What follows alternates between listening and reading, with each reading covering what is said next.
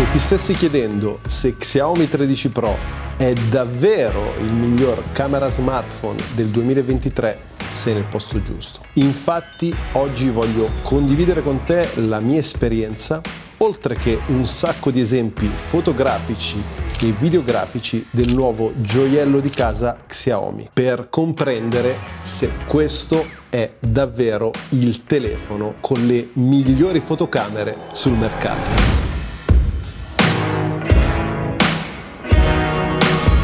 Ragazzi, ciao a tutti, bentornati sul canale. Anche oggi parliamo di smartphone photography e andiamo a recensire il nuovissimo Xiaomi 13 Pro. Sarà un video super interessante, quindi preparati, mettiti comodo, scaldati come al solito, caffè, tè, qualsiasi cosa tu preferisca perché andiamo a vedere piuttosto a fondo il discorso fotografico su questo smartphone.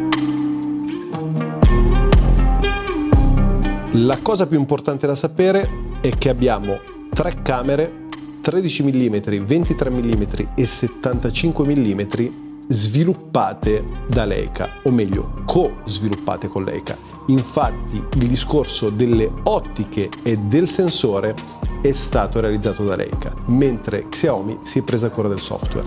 Altra cosa super super importante è che il sensore all'interno di questo telefono non solo è stato sviluppato da Leica, ma è un sensore da un pollice. Questa è una cosa importantissima perché più è grande il sensore e più andremo a catturare luce. Quindi avremo immagini più luminose, più nitide, con maggiori dettagli. Questo smartphone può scattare a 50 megapixel su tutte e tre le camere ma attenzione solo in JPEG e non in RAW, ma questo ci arriviamo dopo. Quali sono i pro effettivi di questo nuovissimo camera smartphone della Xiaomi?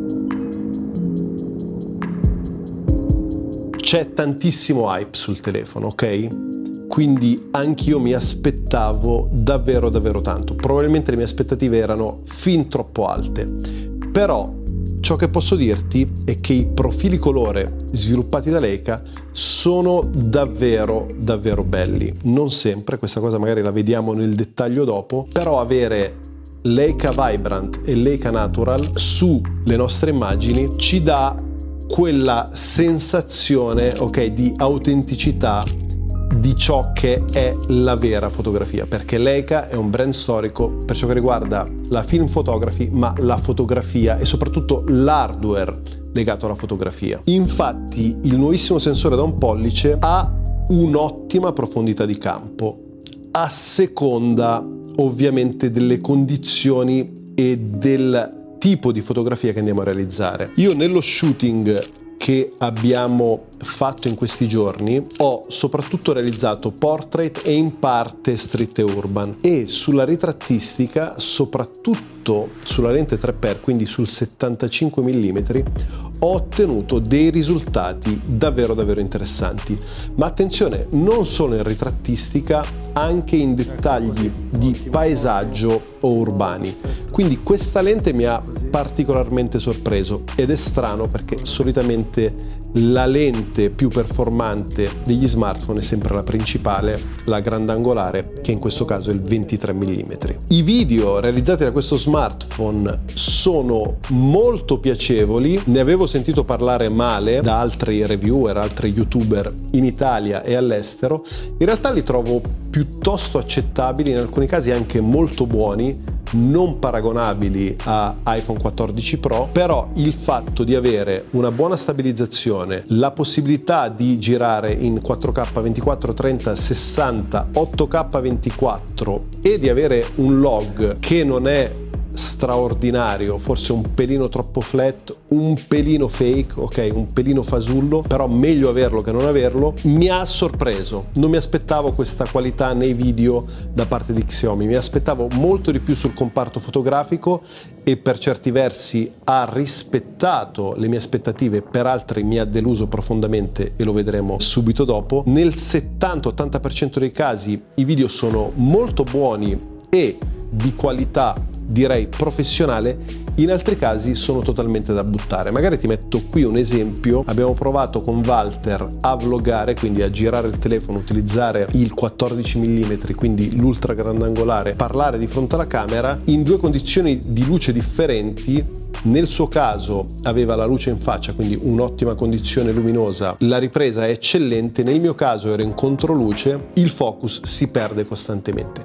Quindi dipende dalle condizioni di luce e dipende dalla tipologia di shooting, ma tendenzialmente direi che i video sono molto buoni. Se stai traendo valore dal video, mi raccomando, mettimi un bel like, iscriviti al canale e ti ricordo che è disponibile il mio corso Smartphone Photography Pro per innalzare la qualità della tua fotografia su smartphone e non solo, ti lascio qui sotto un link in descrizione per poter approfondire.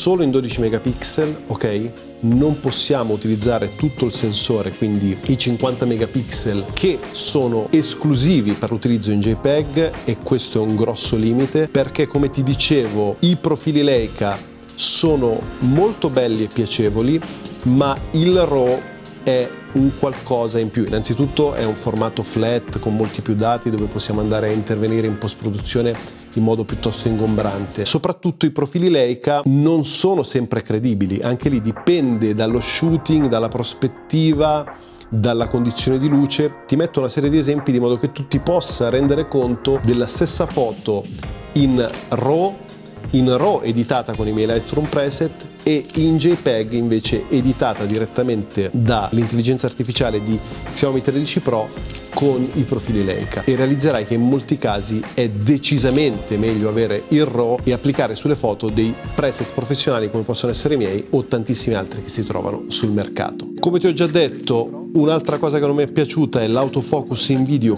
che non è sempre affidabile. Un'altra cosa che è davvero, permettimi il termine, tra virgolette, penosa è il portrait mode in fotografia che spesso va a cannare completamente la foto quindi va a scontornare a caso non riconosce il soggetto o meglio magari riconosce il soggetto ma non riconosce le distanze di profondità di campo come potrebbe fare ad esempio un Samsung S23 Ultra o un iPhone 13 o 14 Pro, c'è molto da lavorare. Molto interessante la profondità di campo naturale data dal sensore da un pollice, molto belli i file RAW che sono super flat e decisamente piacevoli da lavorare, ma davvero pessima la gestione della scontornatura del soggetto in modalità portrait.